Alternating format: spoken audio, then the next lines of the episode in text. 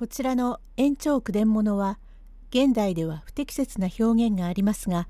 作品を尊重して読みますことをお断りいたします。阿波田口示す笛竹第101席丈介の百両について番頭信蔵は初めて来た目の不自由な客がたくさんお金を持っていそうだと言います。用語解説中橋。中橋広小路現在の東京駅八重洲口正面大通り。振りに上がった一元さんのこと。番頭心臓一人ねお金をたくさん持っている客人があるのざんすよ。さっきわしがねお召しを着替えなましってどてらへ浴衣を重ねて貸したのさ。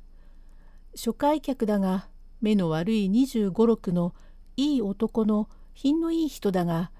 初めてこんなとこへ来て様子を知らんから何分頼むよと言うから今花魁にそう言いますが着物を畳んでおくから出しなましと言ったらこんな汚い着物だから畳まなくってもいいというのを無理にとって寝巻きと着替えさせるとお酒は飲めないと言うから甘みを出してやったらこんなうまいお菓子まで手当てをされてこんな嬉しいことはないが乙葉の身の上はどういうものか聞きたいと言うから花魁はお屋敷さんのお嬢さんですがいろいろ訳があって亭主同様の人のために苦界に沈んでるんざいます。と言ったらよくそう言っておくれ。亭主のためにこんなつらい思いをしていることをその亭主が聞いたらさぞ喜び金があればじきに身請けをするだろうってお前さんのことを思いやって涙ぐんでいたが本当にかわいそうだね。その人が着物を着替える時にコンチリメンの胴巻きがパタリと落ちたら慌てて隠すからわしゃ取りやしないと言ったらにやりと笑い顔をしていたがあれは何でもお金をポツポツ虎の子のように貯めたに違いないんでしょうがあの目の悪いお客手が100両ぐらいお金を持ってるようですからあれがなじみの客ならどうでもなるがね。無心を言ってみてくんなましよ。でもわしには無心は言えないわ。なじみでも何でもない人だしまことにあんななりをして一生懸命にちびちび貯めて持ってるんですから稼なんぞと言ったら肝を潰して見えない目でも回すといけないからさ無駄だよ。こんないいお茶や甘みを食べたことはないというくらいだからいけまへんがおいらん無駄としておまはん無心を言ってみなましな。それそれ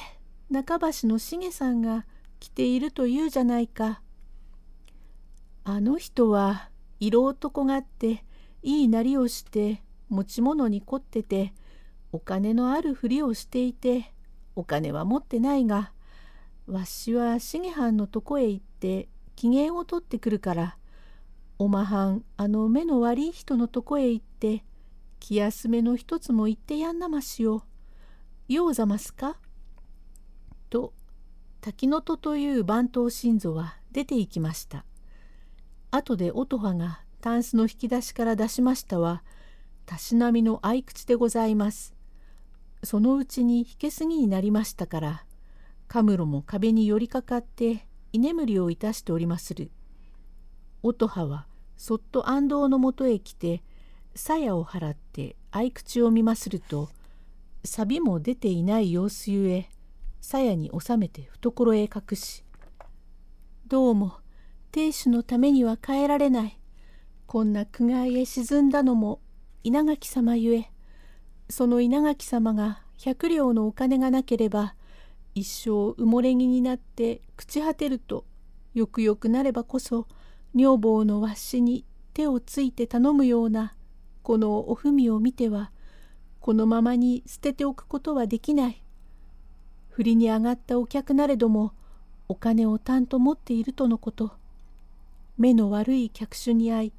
わしの無心を聞いてくださるか。もし嫌と言わば仕方がないからその目の悪い客種を刺し殺して百両のお金を取って丈助に渡し若旦那さえ世に出ればわしは縄にかかって下手人に立とうともわしの身はどうなろうともどうか若旦那の世に出るようにと夫を思う一髄に屏風のもとまで忍んできましたが屏風の中にいる目の悪いお客というはすなわち稲垣小三郎で深川扇町におりまするが山口屋の抱え友情音羽というものは浅草田原町に町道場を出していた石川という剣術使いの娘だが言いけの亭主のために身を売って他の客には肌を振らんという名高い花魁だ。たびたび無心に来るごとに夫に金を送るとは定実なものだという噂を聞いたが石川の娘で言い名付けといえばわしより他にいないはずだが幼年の折に別れて顔形を知らんにつけ込んで何者かに欺かれかかる苦界に沈んでいるとはいかにも不憫。盲目の身であっても益ないがどうかしてこの金をやりたいというので渡辺劇から選別にもらった百両を包み十三郎に頼みちゃんと自分の名を書いて渡そうと思って上がったのでございますから早く打ち明ければよかったのに。それほどわしを思う石川の娘お三重にわしが稲垣小三郎といえばかように盲人になった姿を見たらさぞ嘆くことだろうから今晩は帰る方がよろしいと百両の金をそっと寝巻きにくるんでこそこそ帰ろうといたしまするところへ乙葉が合口を持って夫のためにこの客種を殺そうと思い一生懸命にこわごわながら屏風を開けて家に入り稲垣小三郎を殺そうといたしました。第102席乙葉が小三郎のところへ行こうとすると番頭新蔵が止めました。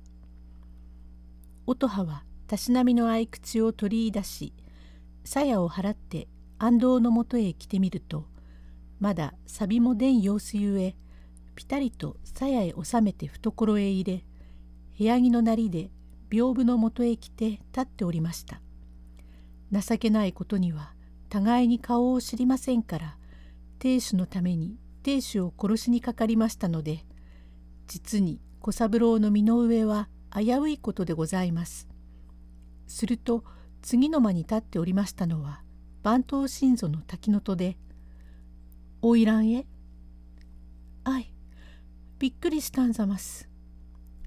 ちょいとここへ来なまし。まあ落ち着いてそこへ座ってくんなましよ。あい、おまはんは中橋さんの方へ行ったんじゃありまへんか？どうしてここにいなましたの？少し気になることがあるから帰ってきたんざますが、おいらん今、おまはんが懐から脇差し見たようなものを出して、安藤の前でこう鞘を払っておまはんが見ていたのをわしは何をしなますかと思って廊下の障子を開けかけたが怖いから立って見ていたんざますがおまはんそんなものを懐へ入れていくからにはあの屏風のうちの客種を殺す気なんざますか？静かにしなましよ。落ち着いてくんなましよ。よく考えてみなまし。おまはんは小佐さんのことというと気違いのようになんなますがあの目の悪い客種を殺せばたとえ小佐さんが世に出ればとて人を殺しちゃこうやっていることはできまへん。下手人に立たなければなりますまい。よく考えてみなまし。亭主のために苦労をしていくら添いたいからといっても人を殺しちゃ小三郎さんと添えることはできないじゃありまへんか。後先水の無分別なことをしてくんなます。のぼせ上がってしまうんざますよ。本当に馬鹿らしいじゃありまへんか。しっかりと落ち着きなましよ。と言われて音羽は落ち着き払い言葉静かに「滝のとはよく考えてみなまし。なんぼわしが悪党でも目の悪い客種を刃物三昧して殺そうというような恐ろしい心はありまへんが振りに上がった客衆へ無心を言ってもお金を貸してはくれまいからもし貸さねえと言ったら今夜に迫る手詰めの金とても生きてはいられないから自害をするとだまかして無心を言ってみようかと思うんざます。いえ嘘をつきなましそんなことを言ってもおまはんの顔色が違ってるよ。御所お願いだからそんな大きな声で言うと客手に聞こえるから静かにしてくんなましよ。聞こえるったってあのぼーっとしている優しい人でお酒が嫌いだと言うから甘みでお茶でも飲んでてくんなましあいにくお客が立て込んで花魁もおまはんにタバコ一服吸い付けて飲ませる間もないのだから腹立つか知りまへんがこれに懲りずにまた来てくんなましよと言ったら少しもいやらしい仁助らしいことを言わないで今日振りに来たのはただ花魁の名高いことを聞いてきたのだが花魁の身の上が聞きたい。以前はお屋敷さんだろうと聞くからわしははっきり知りまへんがいろいろ訳があってこんなところへ来ているんざいます。その言い名付けの亭主のためにと言いかけると下を向いて考えてたくらいかわいそうなんざいますよ。あの人を殺す。し静かにしてくんなましよ。わしは人を殺すなんということはありまへん。とこそこそ話をしておりましたがいくら小声で言っても大引け近い頃ゆえ手に取るように屏風のうちへ聞こえましたから小三郎は驚きまして「ここにいると殺される。わしを小三郎と知らずに殺す心になるも何者かに騙されてわしのためにわしを殺そうという音羽の真実。いっそわしが小三郎だと名乗ろうか。いやいや生地に打ち明けて身の上を話したらこれほどまでに思ってくれる音羽ゆえわしがにわかめくらになり笛を吹いて修行をする身の上に落ちぶれ果てたかと聞いたらさぞ嘆くことであろうから身の上を明かさずに帰る方がよかろう。ついては渡辺劇から選別としてもらったこの百両めくらにあって益ない金ゆえ夫のために苦労する音羽にやりたいと思い十三郎に頼んで上書きまでいたしてある包み金を胴巻きからこき出してそっと寝巻きにくるみ帯を締め直して屏風の内から出ながら「わしは帰るからね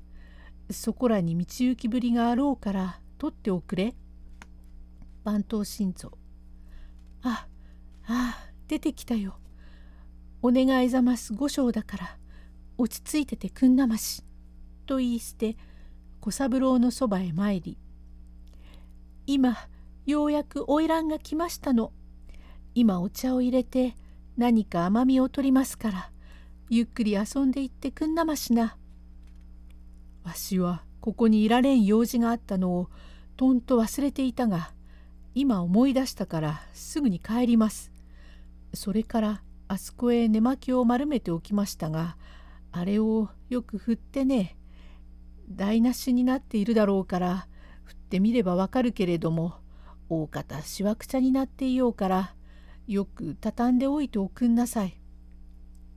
少し話があるから待ちなましよ。おまはん落ち着いててくんなましよ。音羽もしえお前はんあいにく今夜はお客が立て込んでお話もできずいたんざますがようやく今客種もみんな帰ったからまあまあゆっくり話でもしましょうから待ちなましよ。小三郎。いやいや今夜はぜひ帰らんければならんが四五日うちにまた訪ねてきますから。お前身の上を大事にしていいかえ夜更かしをする商売だから体に触らんようにしていいかえ番頭心臓だけれども花魁も心配していなますから今夜は泊まっていきなましよ。そうしちゃいられない。じゃあどうあっても帰んなますの？と言いながら音羽の袖を引き小声で「おいらんあのことを聞いたんざますよ。うっかりしたことは言えまへんね。第103席へ続く。